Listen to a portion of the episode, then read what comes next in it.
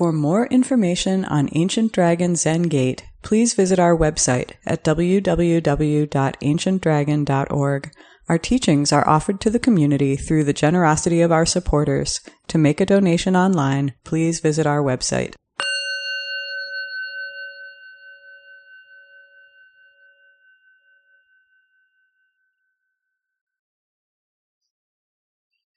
Wonderful. Good evening, everyone. Thank you all for being here in person and online.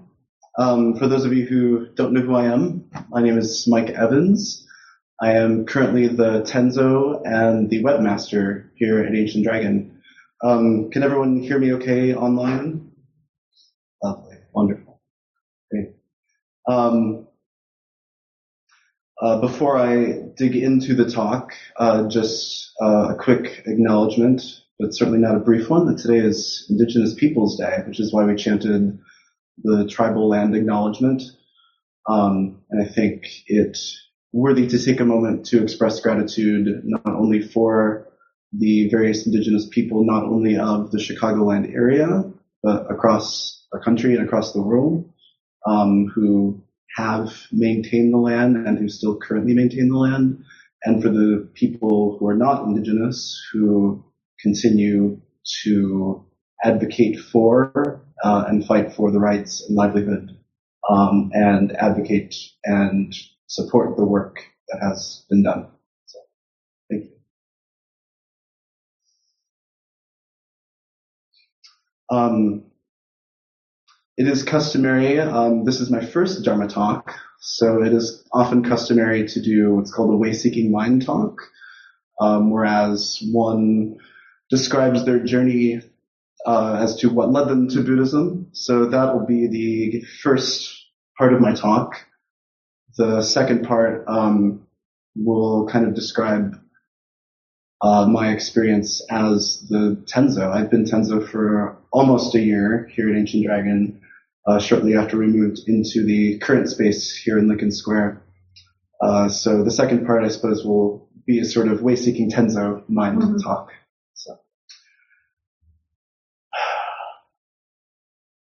so to start, I think we're, why I came to Buddhism or how I how I got here. Um, I grew up Catholic, uh, Roman Catholic, in a small town in Ohio. I went to a Catholic school through eighth grade. Uh, I received quite a few of the sacraments. I was confirmed in high school. Um, something, even when I was a very, very young child, uh, there was some skepticism about Catholicism.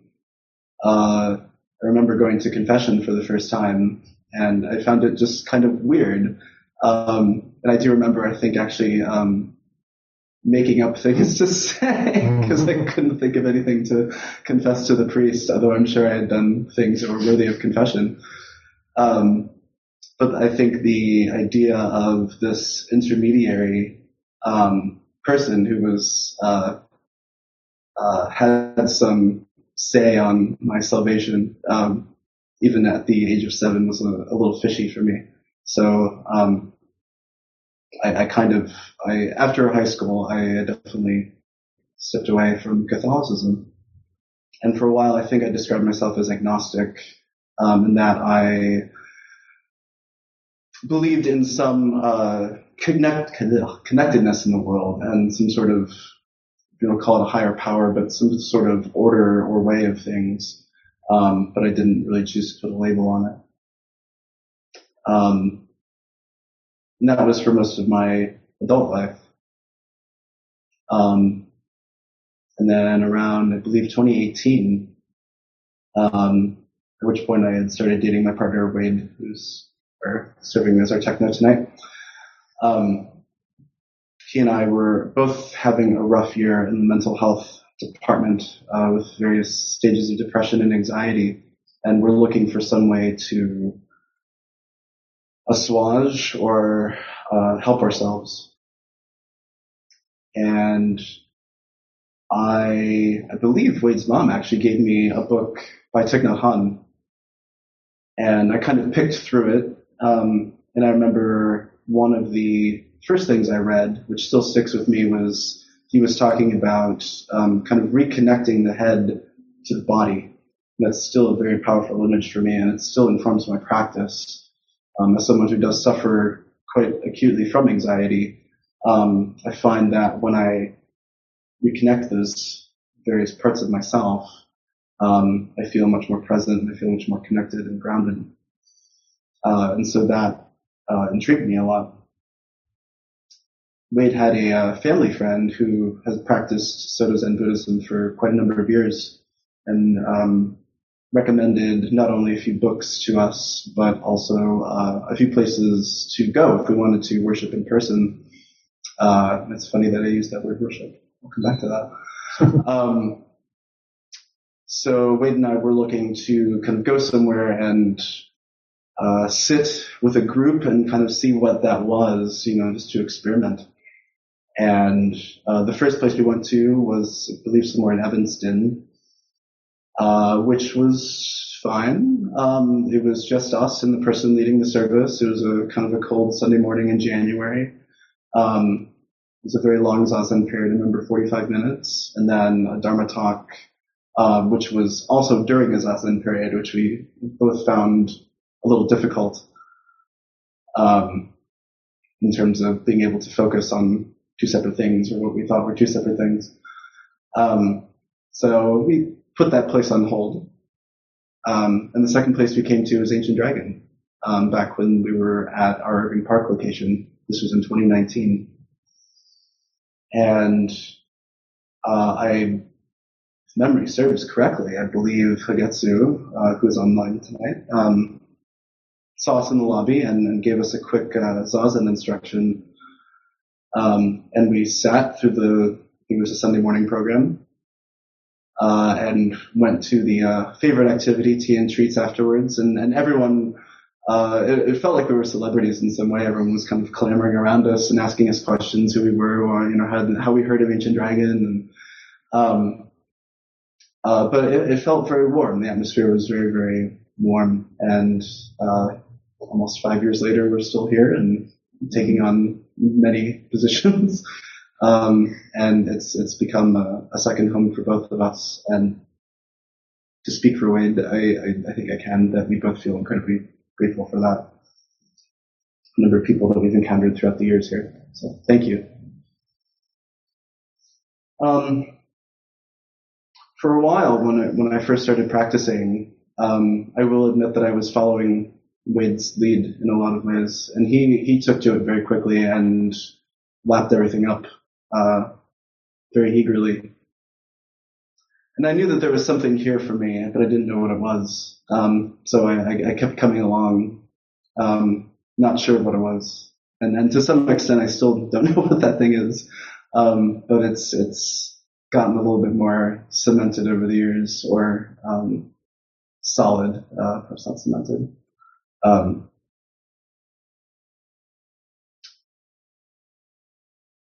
uh, during the pandemic, I remember um, my my practice suffered a little bit um, because I think I had missed the in-person part of being here. Um, I, I, am a social person and I, and I really do feel a lot more present when I'm in the presence of people versus if I'm communicating indirectly with people, or like on the phone or on Zoom, uh, which is no offense to our, our friends who are on Zoom this evening. Um, but when we were Zoom only for a long time, um, it was it was there was a noticeable change and it was very difficult. And I found myself at times kind of not showing up as much and not wanting to to be there. Um, and I had to sit with that for a while. And luckily that time appeased and, you know, now we have this wonderful hybrid situation. Um, and out of that, I did notice myself becoming a lot more comfortable um, with with Zoom and then with um, communicating in this kind of way, uh, which I feel very grateful for. And I think um, con- showing up every week to Ancient Dragon during the pandemic really helped with that. So it was great. Um, and I think at this time I will transition into part two because um, I have a bit more meat in this part of the talk um, about um, the Tenzo and, and my relationship to it. Um, so I think it was about a year ago that we uh, found this space here at, in Lincoln Square, um, which Higetsu has graciously offered for us. This is our building. Um, and we settled in and we're still settling in and this feels like home. And, uh, right away when, uh, we knew that this was going to be the place we were going to be at for a while, uh, in his very eager way, um, knew that a, a Tenzo was necessary and so, um, sent out an email thread to, uh, various people in Ancient Dragon, uh, soliciting a, a Tenzo. And I read it and I, uh, I remember thinking, well, you know, I, I like food. Um, this could be something I could do. so I, I, said yes, and uh, I remember Taigen was uh, a little like uh, aghast, not aghast. Um, was like I, I didn't, you know, didn't pin you at first right away as someone, but yeah, let's let's go for it. Which I, I feel very grateful for uh, for Taigen for giving allowing me to have that opportunity. Um, and uh, throughout this past year, um, I've kind of gradually stepped into the role very slowly um, as we have brought back many of those forms, including um, tea and treats, uh, including serving tea uh, at sesshins, and um, in the spring practice period, finally um, having oryoki lunch and medicine meals for the first time since the pandemic. Um, and Higetsu has been a wonderful mentor and trainer uh, in helping me um, come into that role, which I feel grateful for. Um, I've been thinking as I was preparing for this talk about uh, what made me say yes to Taigen when he asked uh, for Tenzos.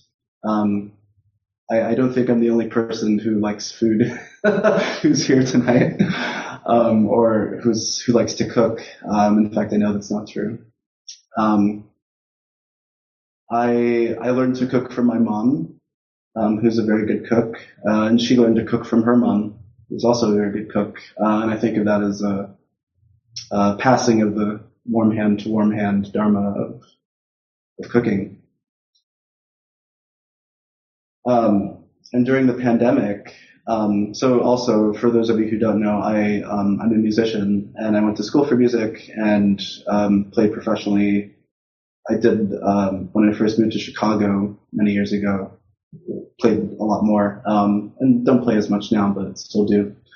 Um, but music is a very big creative activity for me. And so when the pandemic happened and I was not, we were not allowed to be in person, um, I was uh, craving and, and, needing some creative activities, and cooking became that. Um, right after the pandemic started, Wade and I moved in together, and uh, Wade uh, has an affinity for food uh, and comes up with many, many great ideas for uh, for meals. So we kind of put our forces together, and we made a lot of great food, and it was very therapeutic for me. Um, and as I've gone into cooking, I I've always wanted, under, wanted to understand why um, when you bake bread, um, like why are ingredients here? Why are we putting this much water in? Uh, why would we add eggs to uh, a muffin or a cake? What is it doing? What what function does it serve in a recipe? Um, you, you add salt to a stew, what is it doing? Um, how does it differentiate the taste? So there's always been this really innate curiosity um, from cooking, um, which is not something that my mom taught me, but I think was um, kind of a combination of her um, easy way around the kitchen and my curiosity. Uh, and I, and I, I, I treat music the same way. Um, I always ask why. I listen to a piece of music and I X-ray it, I pick it apart, and I'm listening to chord progressions and orchestration and um, analyzing it a lot, while at the same time also um, allowing the aesthetic experience of the art to come through. So um, I, I, treat cooking the same way, where um, I'm allowing the aesthetic experience of eating, uh, and also allowing it to nourish me um, and then also trying to understand it better Um, so that allows me um, the skill to improvise, much as with music. Um, there's a wonderful passage in the uh, complete Tassajara cookbook, which is written by a man named Edward Espe Brown, who I believe was a student of Mel Weitsman's, and who cooked at Tassajara for many years and worked with Tassajara to start a restaurant in San Francisco called Greens, which for a long time was associated with the San Francisco Zen Center. Um, and in the introduction to his cookbook, he gives a really vivid um, uh, account of his wonder with food, which I thought worth sharing.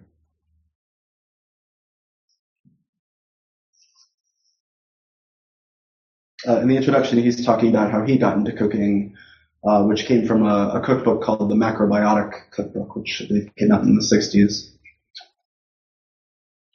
Cooking those macrobiotic inspired dinners, I became engrossed with vegetables, curious to see the inside of a green pepper, enthralled by the white tree which came into view when cutting open a purple cabbage, the burst of aroma from the newly cut surface of a yellow onion. And I studied for the fun of it. At the thrift store, I'd bought a set of beige-brown soup-sized wooden bowls and another stack of bowls coated with day-glow enamels, candy apple red, metallic silver, emerald green, brilliant lavender which cut up pieces of vegetable went in which bowl? The orange of carrot in the enamel green or the simple wood? The off-white of onion slices in the buffed silver or the intense lavender? Cutting open the vegetables left me awestruck. Where did all these things come from? Why are they the way they are? And how is it that I am here with them, resonating in harmony and well-being? And no, I didn't need scientific answers. I wanted poetry, like Rumi, who said, what was said to the rose that made it bloom is being spoken here in my heart now. Cutting open the vegetables, I found something inside.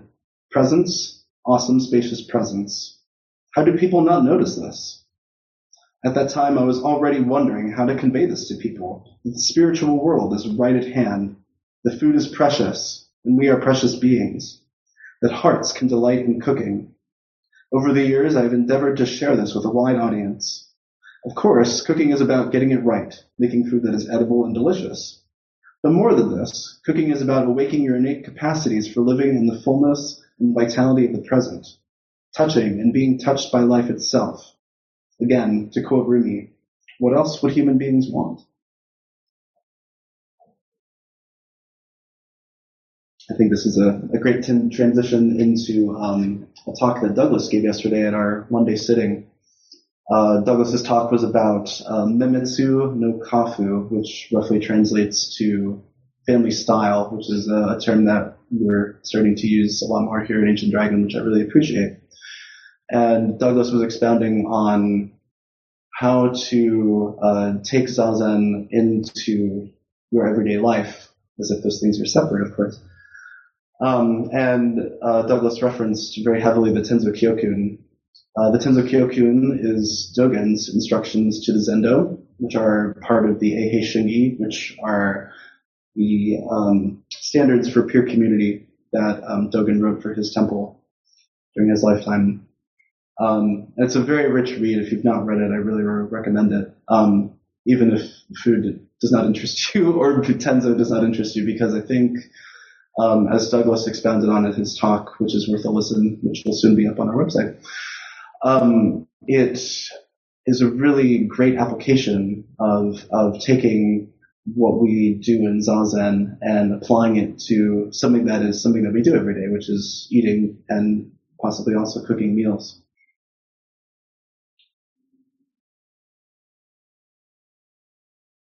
Um, yeah, and I, and I and I feel very grateful to be in this role where uh, I can learn zazen in that way, um, and I can practice in that way um, of of serving and giving back to the sangha uh, in, a, in, a, fairly unique way. Um,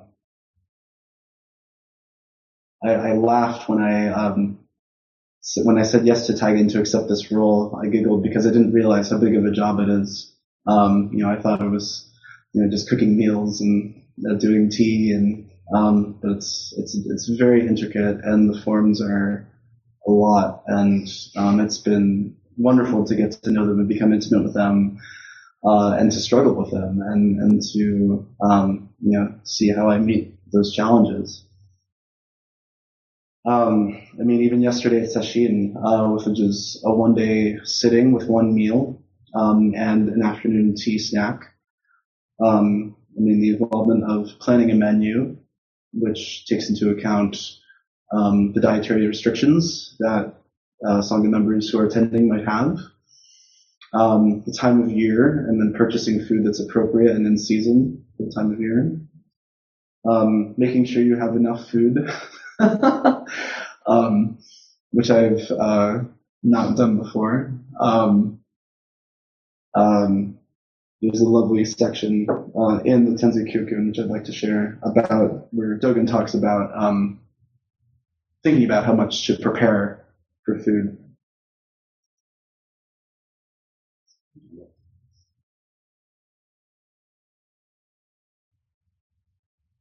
When you return to the kitchen, right away you must close your eyes and clearly envision how many people are in the monk's hall, how many distinguished retired monks and other monks with high positions are in private rooms, how many monks are, the, are, there, are in the infirmary, the elderly monks' residence, and the dormitory for recuperating monks, how many traveling monks are in the guest dorm, and what number of people are in hermitages. Carefully calculate in this way, and if you have the slightest uncertainty, Ask the Ino, the heads of the various monastery departments, the managers of the different offices, and the head monk of each department. When you have settled your questions about the number of people to be fed, carefully determine as follows how to provide one grain of rice for each grain of rice that will be eaten. If you divide one grain, you will have two half grains. Sometimes divide it into one third or one fourth, one half or two halves. If you put two separate half grains of rice together, you will have one whole grain of rice. Also, if you give one ninth to someone, see how many parts are left over. Or, if you take back one ninth, see how many parts they still have. If the monks get to eat one grain of luling rice, they will see monk Guishan. Also, if you get to offer one grain of luling rice, you will see the water buffalo. The water buffalo eats monk Guishan. Monk Guishan tends the water buffalo. Have I determined it yet or not? Have you calculated it yet or not? After inspecting and clearly discerning these details, when you see an opportunity explain, when you face a person, speak. After all, exertion like this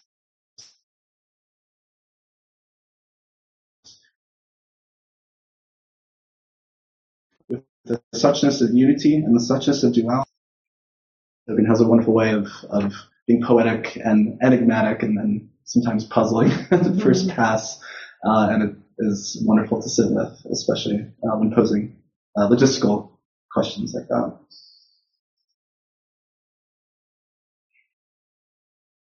Uh, something that I've also noted in my time as Tenzo is uh, certain challenges that have come up for me, um, uh, especially in multi-day sittings where there's a lot to do.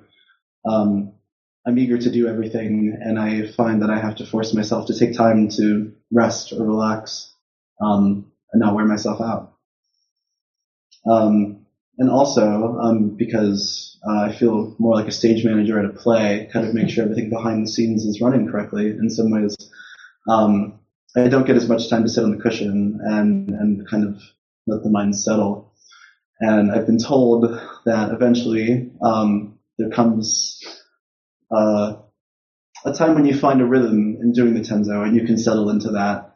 Um, and I, I, hope one day to aspire to find that rhythm very strongly.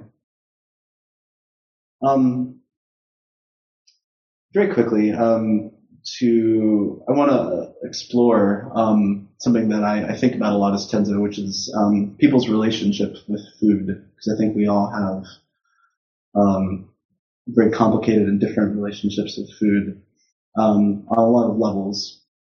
Obviously, we have food that we like or that we dislike.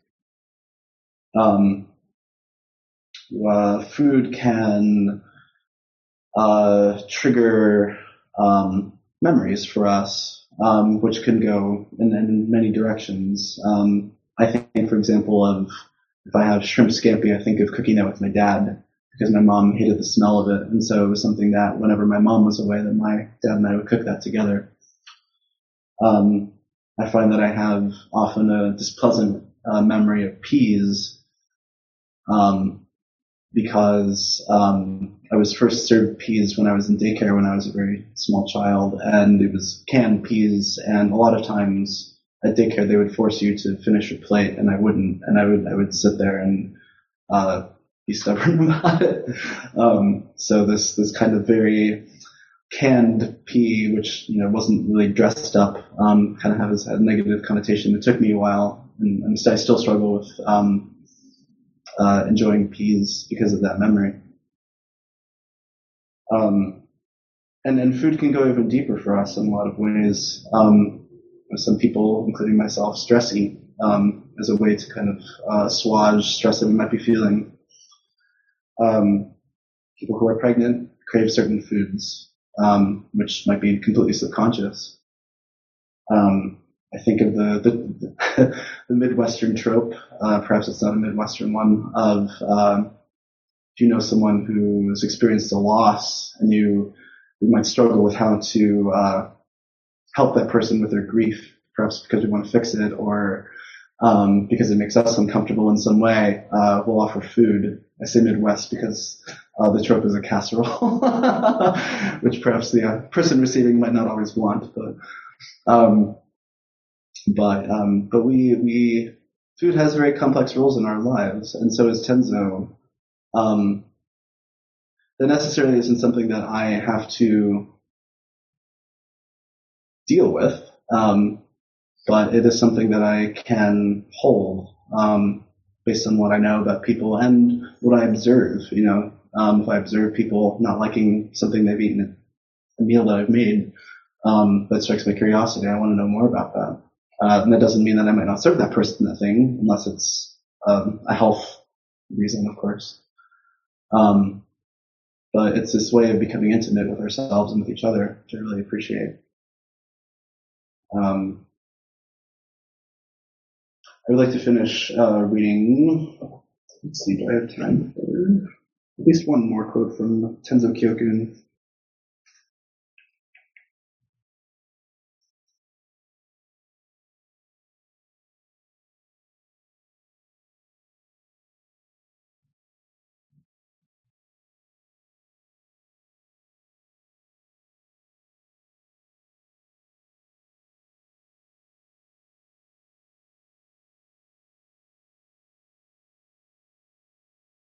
Yeah, um, I'll read this one.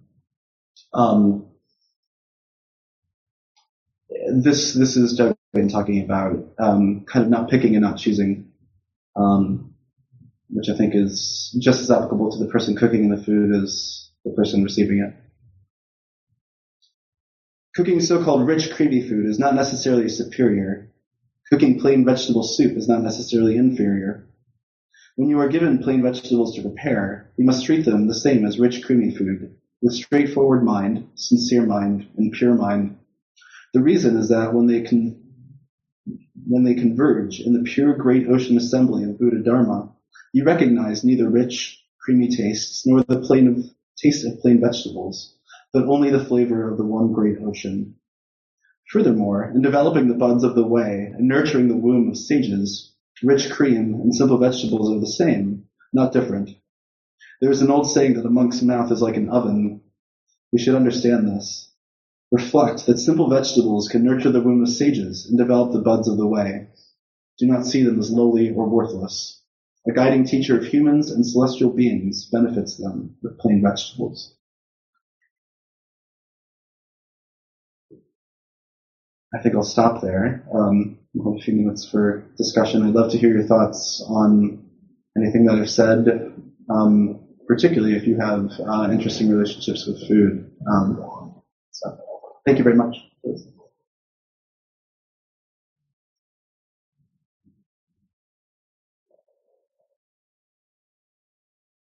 Simone. Um, I what what you talked about, you know, the little dance that you have to learn to do in taking care of something and cultivating a new thing, and then not much time to actually makes me think that not only like we saw at the Sahara, but anything that kind of works or just works that some people enjoy usually gets to do is a great kind of work in different areas, including this one Mhm. behind. And you know, the same was true there. Tassajara. There was so much work in the kitchen, or so much work in our things like the pipes that Jerry looked at that. And recently at work, we underwent a big move where we moved, I don't know, six or seven hundred people from one place to the other, Hmm. and everybody just arrived and sat at the new office. Yeah. As if it were always, it had always been there, it was always worked. And, and, you know, and it made me think that you you are in a position pretty much like the IT and facilities people that I've met like there that for the past three months they've been like you know they've been working behind the scenes and everybody arrives and sit at the desks which you know the cushion is more comfortable and we do it for a different scope if if that's our, our practice tonight but Yeah. it, it kind of made me think of the same way you know it, it's just there is uh a, a lot of unseen work that everybody does and, and, and cooking is it'd be impossible for me. I just uh, I can do everything else. I just I wouldn't be able to do that. So thank you for that and for the juggling of that uh, and for the you know the the meal that is there with tea and cookies when we end up and then it's there and all of that. Thank you.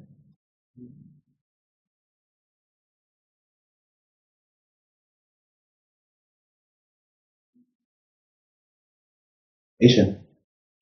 Thank you for a wonderful talk and thank you for being a wonderful Tenzo. You really are a Tenzo who has um, such a, a lovely way of making plain vegetables taste wonderful. Which um, you, you have, you know, you have an imagination, I think, for cooking and a, and a talent for it, and and it really shines through. Um, and as a former Tenzo myself, not have an imagination for cooking or a talent for cooking. I, but I'm a very organized person, and my talent was being organized, and so I could, you know, I could, and I could certainly follow recipes. Mhm. Um, and so, you know, that that that worked okay. Um, but uh, but I can tell that you really have a talent for it, and, and I and I appreciate that very much. Um, I think that I just don't get that excited about food. I, I mean, I mean, not not that I don't, you know, eat plenty of it and and more than I should, but I just don't get that excited about it. So, because mostly, mostly, I'm I'm thinking about um, the caloric content and how much sugar is in it and whether I'm getting enough protein and you know, I'm I'm, I'm doing like all the the macro microscopic things of the food, but Yeah. um, yeah, and, and it's and it's funny though that now that we're talking about this, that's what shines through in in my food. You know, it's like the Mm. this, the mathematics of, of it all. And uh, but you also made me think about um, my mom would make a lasagna for any family that you know we knew who, who, where someone had died, and know, I kind of felt bad that I don't do that, you know, for people in my daily life. But but when you said it, it made me think about like imagine cooking something for somebody that you don't know that well that contains like wheat and dairy and beef and like tomato sauce with like all the sugar and salt that's in that. I mean, you know, we're, we're trying to kill them. Just so we can make another lasagna. yeah, right. So, so you know, it's so it's funny how um, you know our, our I think our our way of thinking about food and our attitudes towards um, food have become so much more individualized Mm. over time. You know, because really, you know, my mom would make a lasagna. The family would at least appear, you know, grateful to to have that thought and and and really a nice lasagna. But I can't imagine doing that anymore unless you know exactly what those the family's dietary, you know, needs might be. Yeah, thank you for that. Um, then I mean, that makes me think of a few things. One is the fact that in the whole talk, I, I didn't even mention calories and nutrition because that is often something that's low on my um, radar, which is interesting, and that, that's that's something perhaps where an area where I could give more thought to. Um, uh, it also made me think of uh, the idea of gift giving as as something where um, often gift giving, and I think we're as a culture we're moving away from this, but um, gift giving often is more about the person giving than the receiving. You know, um, it's more about making myself feel better than mm-hmm. thinking about the person you're giving the gift to um, and what they might think about the gift or how they handle it. But that's a whole other conversation. mm-hmm. Thank you. Elliot. Um, I very much resonated with your um, description of being behind the stage and getting caught up with so many things and not taking the time to mm-hmm. settle. As an artist, I understand that in my own career. um, but I also, it resonated tonight with me in my own life. The ways that I get caught up with things behind the scenes and don't allow myself the time to settle, uh, or to sit and to be present without all the preoccupations, all the grasping, all the clinging to the things that I think need to get done yeah. behind the scenes. And connecting that to food for me food is a way that I show care. That I try to demonstrate that I want to nourish a relationship.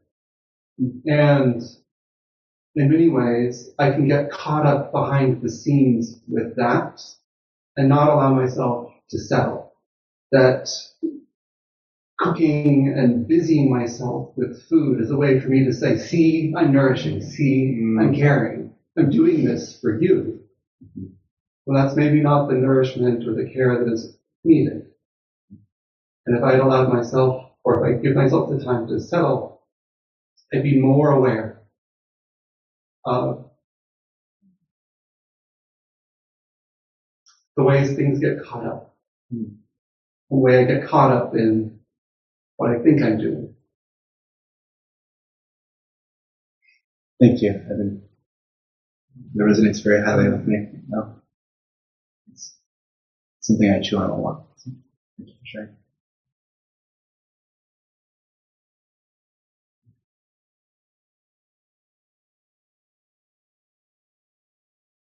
Anyone online? Forget it. Tenzo Son, could you say something about your relationship with all the ingredients?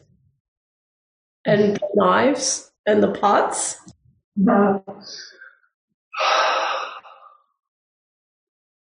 hmm.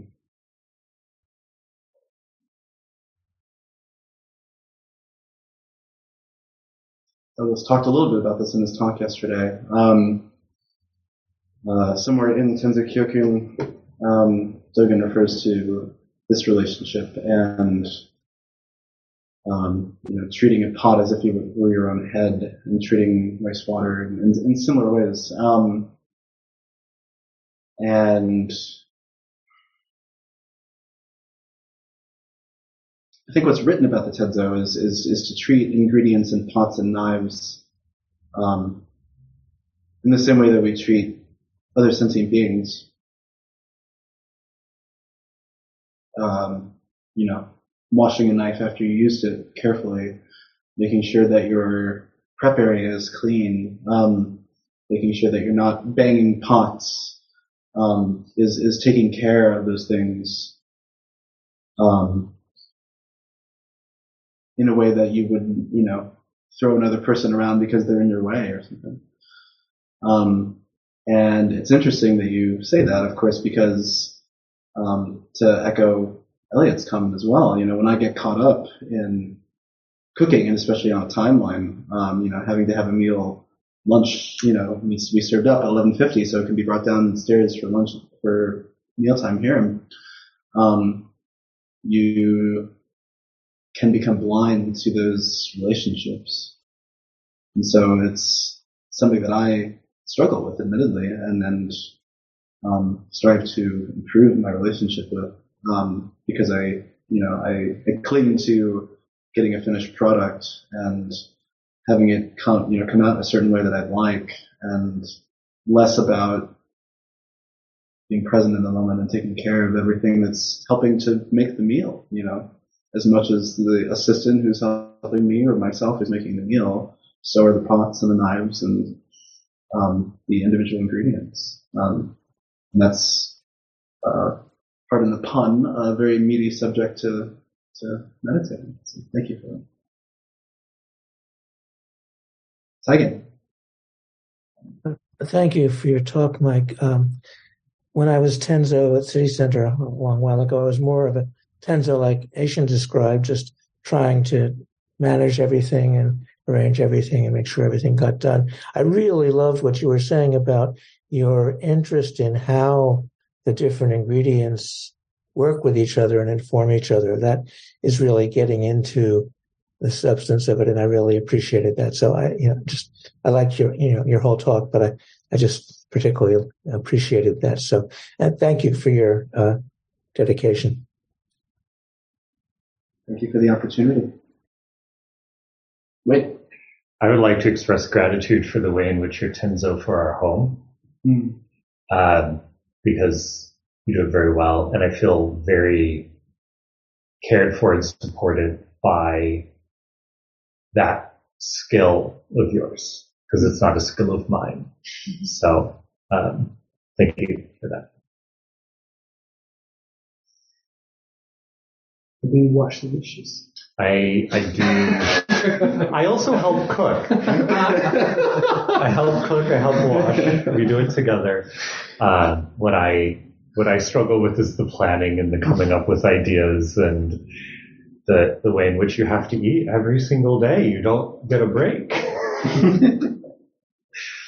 that's that's um, well, and that's your relationship. I think that's that's wonderful. Um, and to echo, uh, I guess his comment as well, the, the dishwasher also helps wash the dishes, and yeah, um, that's too.